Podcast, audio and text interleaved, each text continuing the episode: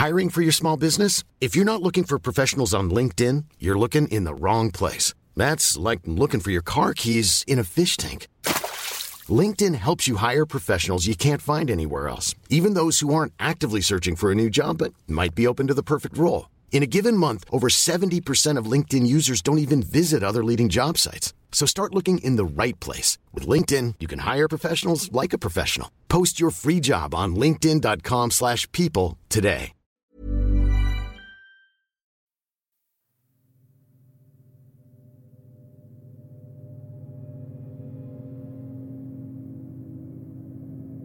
Latin.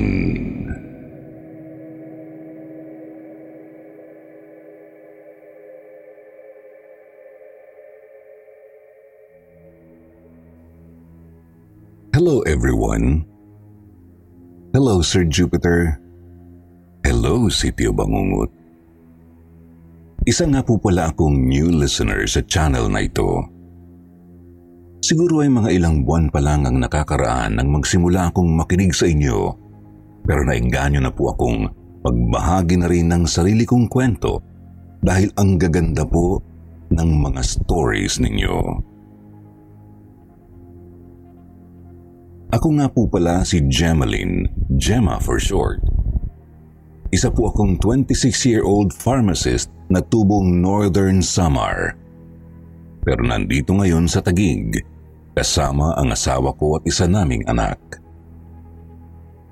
Hindi naman po direktang tungkol sa akin ang kwentong ibabahagi ko sa inyo ngayon. Actually, isa po ito sa mga kwento ng lola ko na hinding-hindi ko po malilimutan.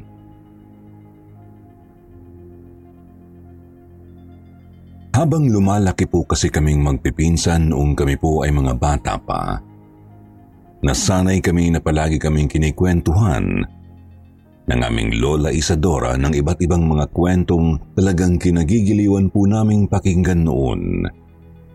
Kumbaga, malalola basyang po kasi si Lola Isadora at parang girl version niyo siya, Sir Jupiter. Kaya very nostalgic talaga kapag nakikinig ako sa inyo. Madalas niya kaming tipunin noon sa bahay niya, lalo na po kapag walang kuryente sa amin. Dati po kasi ay madalas pang mag-brown out sa lugar namin, kaya ganoon ang ginagawa niya para libangin kami kaysa naman daw po kung saan-saan kami magpagala-gala.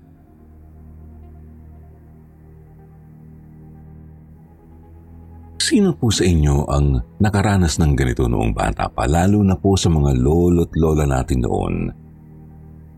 Comment po kayo kung pareho tayo ng experience guys ha. Pero alam niyo po ba, sa lahat ng kwento niya ay may isa po talaga roon na tumatak sa isip ko. Tungkol po ito sa naging kapitbahay ni na Lola Isadora noon. Isang pamilya ng mga albularyo. At sa natuklasan nilang lihim ng mga ito.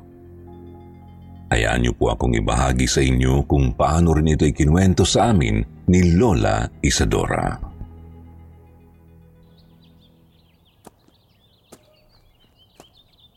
Magandang araw po. Ako nga pala si Iking. Pwede ba akong sumali sa inyo? Nagkatinginan si Isadora at ang matalik niyang kaibigang si Dadang. Nang kausapin sila ng isang batang lalaking noon lamang din nila nakita. Pero kahit na ganoon ay nagkibit balikat na lang si Isadora at tinanguan ang bata. Oo naman, bakit hindi? Sabi pa ni Isadora dun sa bata. Kaya lang pagkasabi niya noon ay kinalabit naman siya ni Dadang at binulungan. Bakit mo naman pinapasali yan? Hindi naman natin kilala yan eh. Ihayaan mo na, Dadang. Kawawa naman siya. Oh. Hindi ka naman niya inaano eh. Isali na natin. Hmm.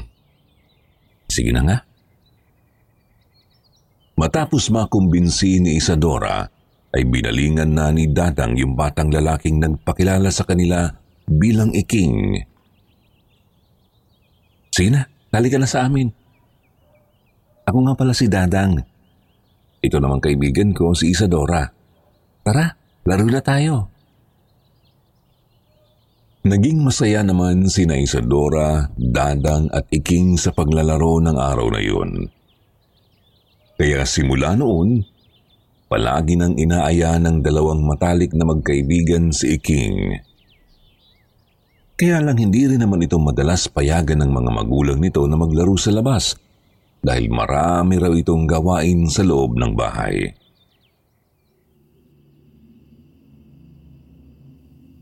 Bakit pa kasi ayaw kang palabasin ng nanay at tatay mo, Iking?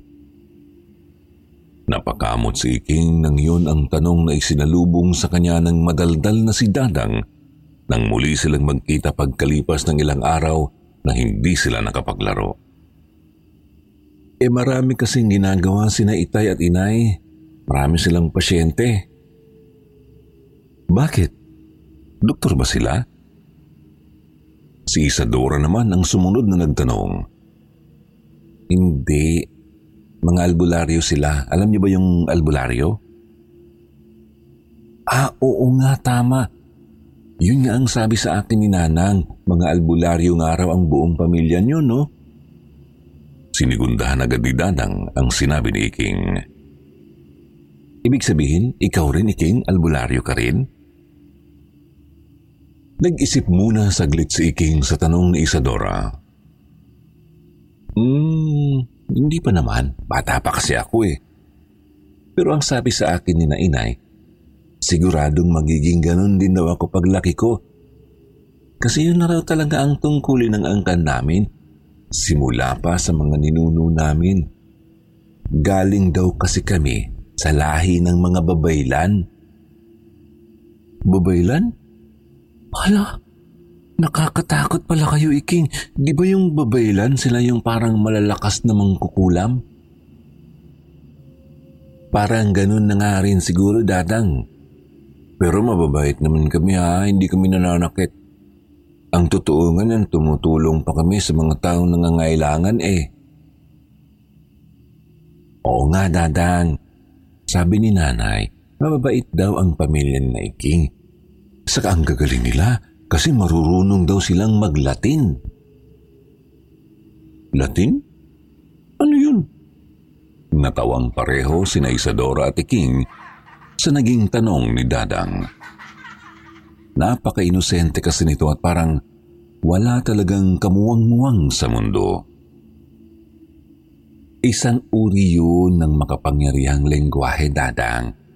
Kapag marunong kang maglatin, kayang-kaya mong lumaban sa mga masasamang espiritu, sa mga engkanto o maligno, aswang, multo, o kahit mga alagad ng demonyo.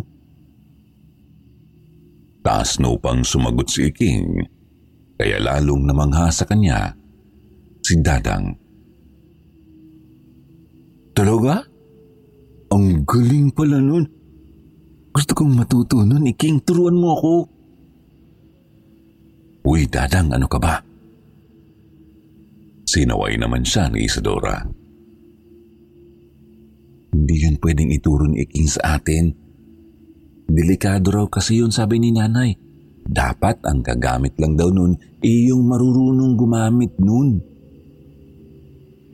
Tama si Isadora, Dadang. Hindi yun basta-basta pwedeng matutunan. Sina Itay at Itay nga ay sinusulat pa yun doon sa maliit na kulay itim nilang libro kapag may tao silang gustong pagbigyan ng orasyon. Hindi kasi yun basta-basta pwedeng bigkasin ng kahit na sino. Napasimangot na lang tuloy si Dadang dahil sa sinabi ni na Isadora at Iking. Akala pa naman niya matututo na siyang maglatin pero hindi pala. Gusto kasi sanang matuto ni Dadang ng ganun para maipagmayabag niya yun sa iba pa nilang kalaro. Maghapon tuloy na kasimangot si Dadang kahit nung hanggang sa nakauwi na si Iking sa kanila. Hoy, Dadang, ba't ba kanina pa nakabusangot yung mukha mo? Masakit bang ngipin mo? Ayan, ngat-ngat ka kasi ng ngat-ngat ng tubo eh. Sinita tuloy ni Isadora si Dadang nung naglalakad na sila pa uwi. Hindi ah. Naiinis lang ako kasi sa inyo ni Iking. Ha? Bakit ka naman naiinis sa amin? Hindi ka naman namin inaano. Eh, kasi ayaw niyo kung matuto kung paano maglatin. Tapos kinampihan mo pa si Iking. Eh di ba ako naman ang una mong naging kaibigan? Dapat ako yung kinampihan mo kanina. Parang yun lang naman pala, Dadang. Ah, arte-arte mo naman. Isa hindi nga kasi pwedeng matutunan na lang natin yun basta dahil delikado yun. Eh bakit ikaw hindi ka ba naingganyang matutunan? Hindi nakasagot si Isadora sa tanong ni Dadang. Kilalang kilala kasi siya ng kaibigan at alam niyang hindi niya magagawang magsinungaling dito.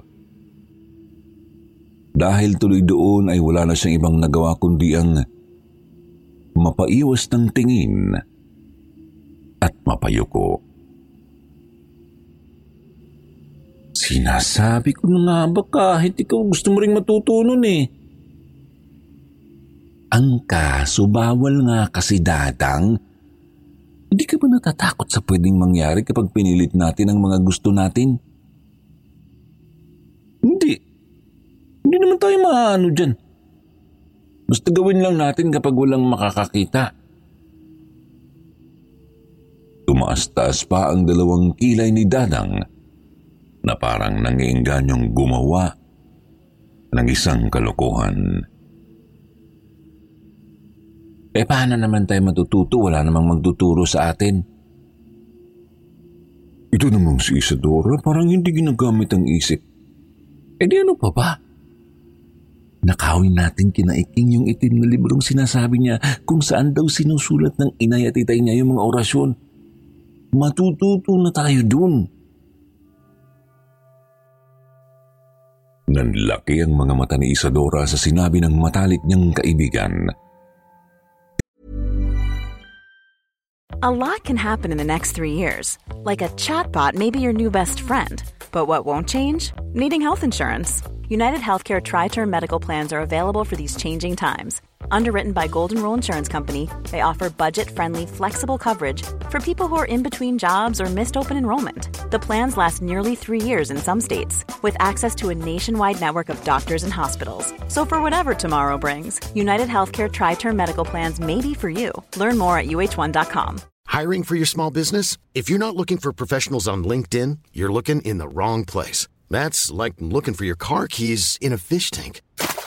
LinkedIn helps you hire professionals you can't find anywhere else, even those who aren't actively searching for a new job but might be open to the perfect role. In a given month, over 70% of LinkedIn users don't even visit other leading job sites. So start looking in the right place. With LinkedIn, you can hire professionals like a professional. Post your free job on linkedin.com slash people today.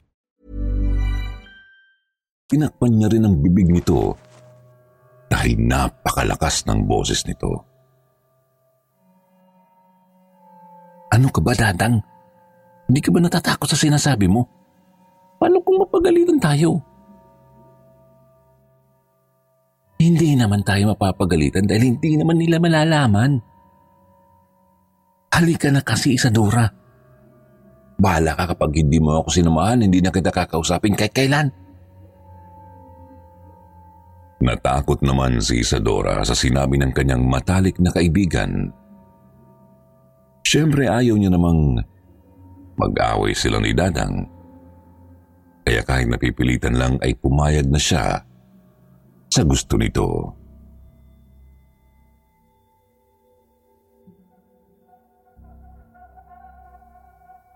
Alas 5 na ng hapon at nakita na nilang abala na naman sa bahay ni Naiking. Ang dami na naman kasing nakapilang pasyente doon sa kanila. Kaya siguradong hindi na mapapansin ng mga ito kung sakaling papasok sina Isadora at Dadang sa kanilang bahay para kunin yung librong itim. Kaya ganun nga ang ginawa nila. Pumuslit sila papasok sa loob ng bahay ni Naiking. Namangha pa nga sila nang makita ang loob ng tahanan ng mga ito. Napakarami kasing nakasinding iba't ibang kulay ng kandila doon. Itim, pula at puti. At parang ang tahi-tahimik sa loob ng bahay. Walang kahirap-hirap nilang kinuha yung itim na librong nakatago doon sa pinakaunang taguan ng lumang aparador sa salas ng pamilya ni Naiking. Dahil nga abala sa panggagamot ang mga tao roon. O di ba? Ang galing natin, Isadora. Tuwang-tuwa pa si Dadang habang iwinawagayway sa mukha ni Isadora yung itim na librong kinuha nila. Si Isadora naman medyo kinakabahan na dahil para siyang nakaramdam ng kakaiba ng hawakan niya kanina, yung librong itim. Dadang. Dadang, isauli na lang natin yan. Parang natatakot ako eh. Hindi mo ba nararamdaman na parang biglang lumamig yung simoy ng hangin mula nung lumabas tayo kina Iking? Napangiwi naman si Dadang sa sinabi ni Isadora. Kinakabahan ka lang kaya ganun. Halika na nga, pasahin na natin tong librong to. Ay, ayoko dadang, ikaw na lang. Sinamahan naman na kitang pumuslit kina Iking, di ba? Ikaw na lang ang bumasa niyan. Ang duwag mo naman. Sige, ako na nga lang. Bagamat hindi maintindihan ni Dadang ang mga katagang binabasa niya sa pinakaunang pahina ng librong hawak niya, ay paulit-ulit niya pa rin yung binigas hanggang sa halos masaulo na niya ang bawat linya roon. Kaya lang, Mag-iisang oras na siguro silang nakatayo doon sa ilalim ng puno ay wala pa rin nangyayari man lang sa kanya kahit sa paligid lang nila. Hmm. Peke naman yata tong librong to eh. Biglang iniitsa ni Dadang yung libro sa lupa nang mapag-isip-isip niyang wala naman itong silbi sa kanila. Ala ka dadang, ibalik na lang natin. Baka kasi sila lang talaga ang pwedeng gumamit niyan kaya hindi gumagana sa iyo. Eh ayoko nga, baka mahuli pa tayo eh. Hayaan mo na yan dyan. Makikita rin naman nila iking yan kasi nandito lang naman sa tapat ng bahay nila. Tara, umuwi na tayo. Baka hinahanap na tayo ni nanay eh. Nagdadalawang isip man ay sumunod na lang si Isadora sa kaibigan dahil takot din naman siyang hawakan ng nasabing libro. Ayaw niya rin isauli yun na mag-isa sa mga magulang ni Iking dahil baka mapagalitan siya at mabuking pa ng mga ito na sila nga ni Dadang ang kumuha noon. Umuwi na lang ang dalawa sa kanikanya nilang bahay. Total ay madilim na rin naman at siguradong pagagalitan na sila dahil inabot na naman sila ng gabi sa kalalaro. Hating gabi, nagising si Isadora dahil sa ingay na nanggagaling sa labas ng bahay nila. Parang may nagkakagulo. May mga nagsisigawan. Melchor! Australia! Lumabas kayo dyan. Anong ginawa niyo sa anak ko? Nang sumilip si Isadora sa bintana ng kwarto nila, ay nakita niya ang tatay ng matalik na kaibigan niyang si Dadang na may dalang itak. Habang naghuhuramentado doon sa tapat ng bahay ng pamilya ni Iking. Dahil doon hindi naman nagtagal at lumabas din si Mang Melchor at hinarap ang galit nilang kapitbahay. Ano bang problema, Aldo? Bakit naguguramentado ka dito sa labas? Halika pumasok ka muna sa loob at pag-usap tayo na maayos. Yun naman ang isinagot ni Mang Melchor. na tatay ni King sa tatay ni Dadang na si Mang Aldo. Paano mag-uusap ng maayos? Eh, kinanti niyo ang anak ko. Ayun at nagwawala doon sa bahay namin. Parang sinasapian ng kung anong klaseng demonyo habang paulit-ulit na binabanggit ang pangalan niyo mag-asawa. Kitang-kita ni Isadora mula sa pagkakadungaw na sa bintana na nanlaking bigla ang mga mata ni Mang Melchor sa narinig. Kahit siya, ay ganun din ang naging reaksyon. Ano ka mo? Paano nangyari ang ganun? Walang ideya si Mang Melchor sa nangyayari. Pero si Iking ay agad na nagkaroon ng ideya. Tatay, kanina po kinukulit ako ni Dadang na turuan ko raw siya ng Latin. Nabanggit ko sa kanya ang libreta nyo kung saan kayo nagsusulat ng mga dasal na Latin. Hindi kaya Hindi na naituloy ni Iking ang sasabihin niya dahil dali-dali siyang nagpunta sa loob ng kanilang salas at binuksan ang mga tukador. Tatay! Inuha po yata ni Dadang yung librong itim dito sa tukador. Nawawala po.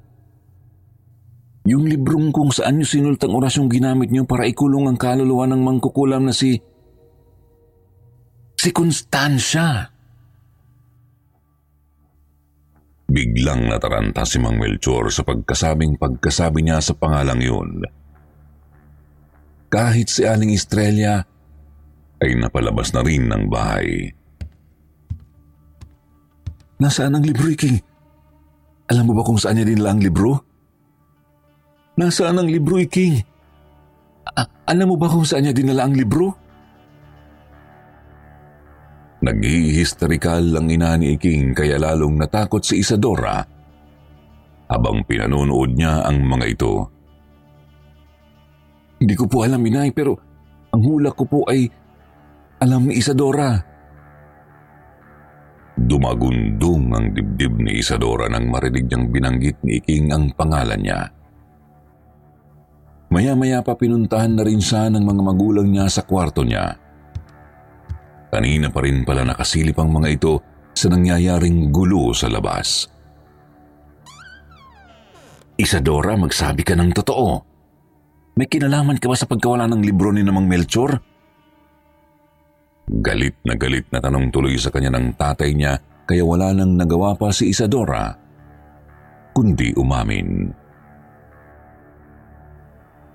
Hindi naman po akong humawak noon ni si Dadang lang po. Inidsa niya nga po yun sa lupa. Doon sa punong katapat ng bahay ni na Iking. Kasi akala niya wala raw po yung epekto, peke raw po yun. Umiiyak na si Isadora habang isinusumbong sa mga matatandang nakapaligid sa kanya ang lahat. Agad namang pinuntahan ng mag-asawang albularyo yung lugar kung saan nila itinapon ang libro.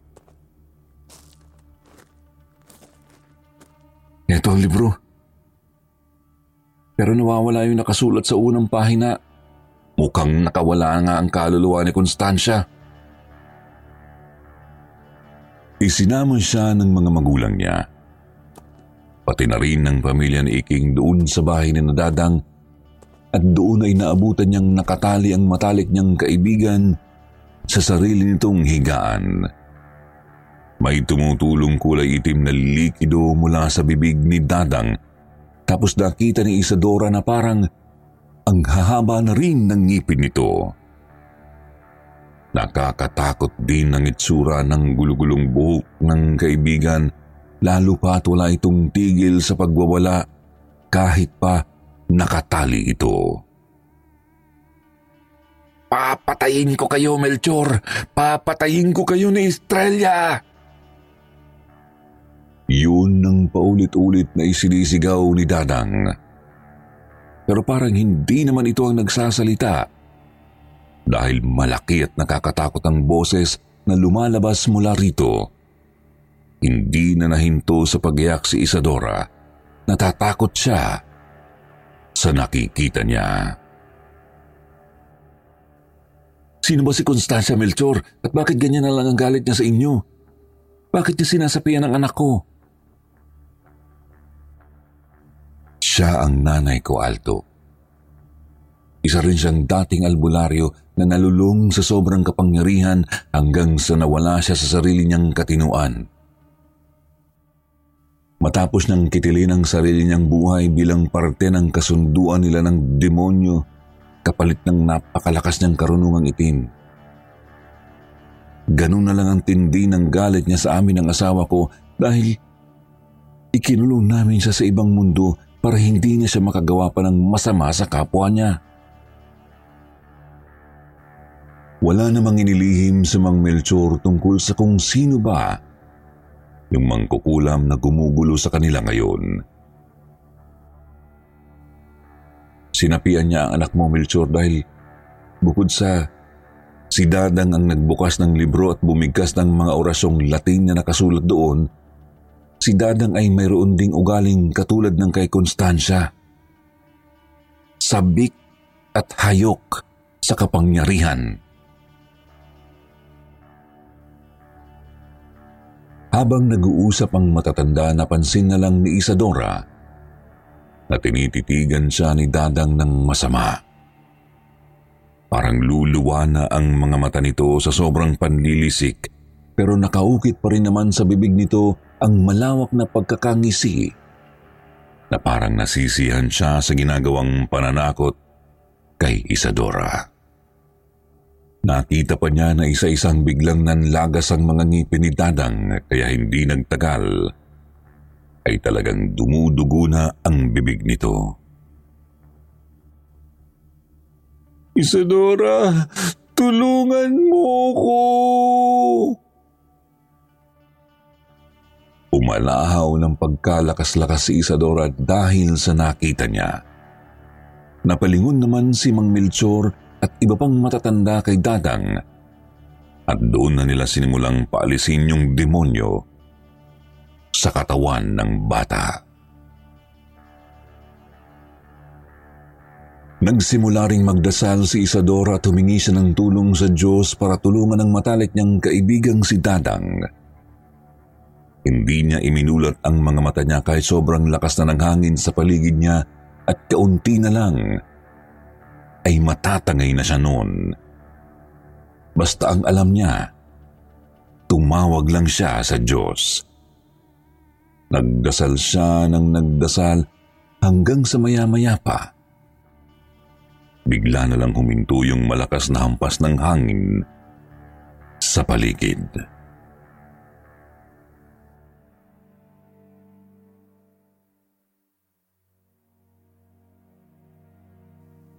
Isidora, mangmulat ka na ng mata. Nakilala niya ang boses ni Dadang. Iminulat nga ni Isadora ang mata niya. Pero ganun na lang ang gulat niya nang makita niyang ilang pulgada lang ang layo ng mukha nilang dalawa ng nakangisi at tuwang-tuwang mukha ni Dadang. Sa sobrang takot ay bigla na lang nawalan ng malay si Isadora. At nang magising siya ay bumalik na ulit sa normal ang lahat. Ano pong nangyari, nanay? Napaalis na ni Mang Melchor si Constancia sa katawan ni Dadang. Mabuti na lang at bata lang si Dadang at kusang iniluwa ng katawan niya ang kaluluwa ng mangkukulam na yun. Isa pa mukhang nakatulong din ang dasal mo, anak. Pinakinggan ka ng Diyos. Kaya naging maayos ang lahat.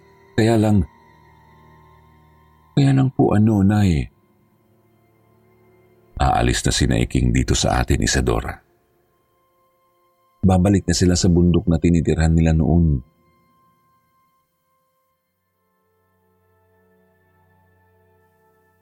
Nalungkot man si Isadora ay nagpaalam na lang siya ng maayos kay Iking.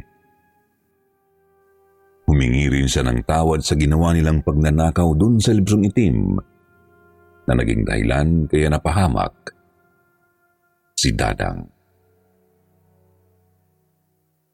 Pinatawad naman sila ni Iking at nagyakapan pa sila bago ito tuluyang umalis.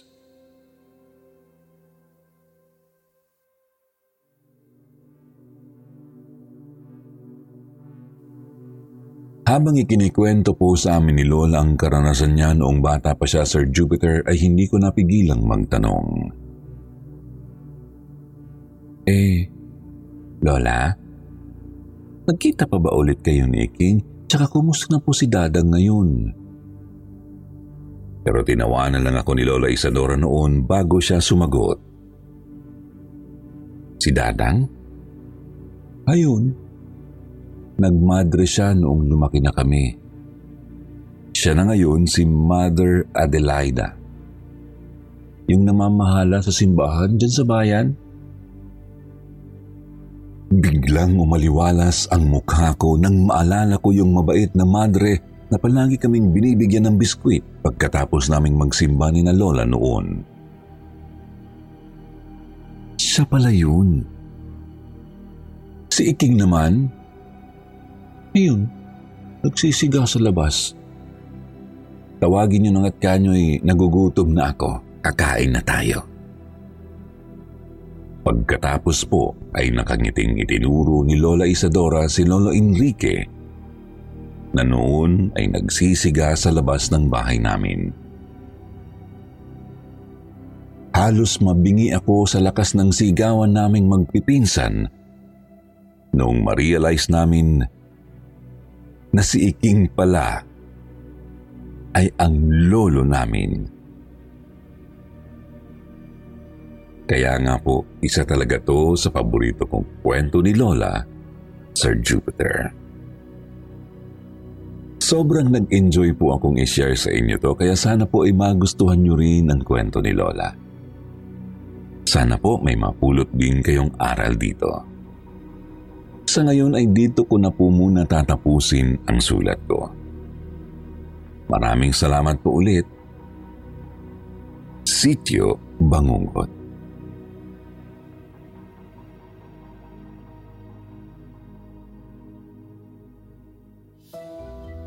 At hindi po matatapos ang isang episode ng kwentuhan kung wala naman ang inyong paboritong shoutout portion.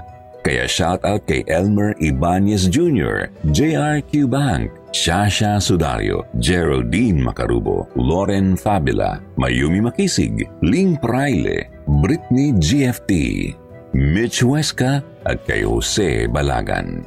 Ito naman po ang ilan sa magagandang comment mula ina Neil Atienza Otitsods. Sabi ni Nel, hindi po nakakasawang makinig ng inyong channel na Sityo Bangungot. Ang ganda po ng boses nyo, maganda kayong mag-narrate. Stay safe and good health po.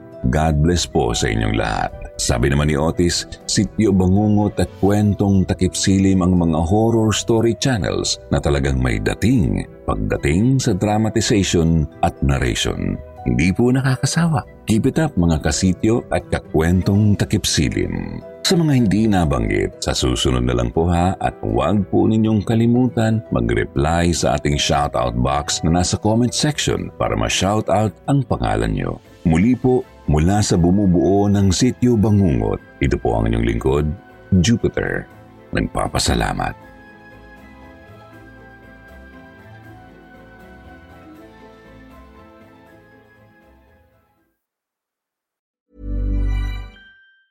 Planning for your next trip? Elevate your travel style with Quince. Quince has all the jet setting essentials you'll want for your next getaway, like European linen, premium luggage options, buttery soft Italian leather bags, and so much more. And is all priced at 50 to 80% less than similar brands. Plus, Quince only works with factories that use safe and ethical manufacturing practices.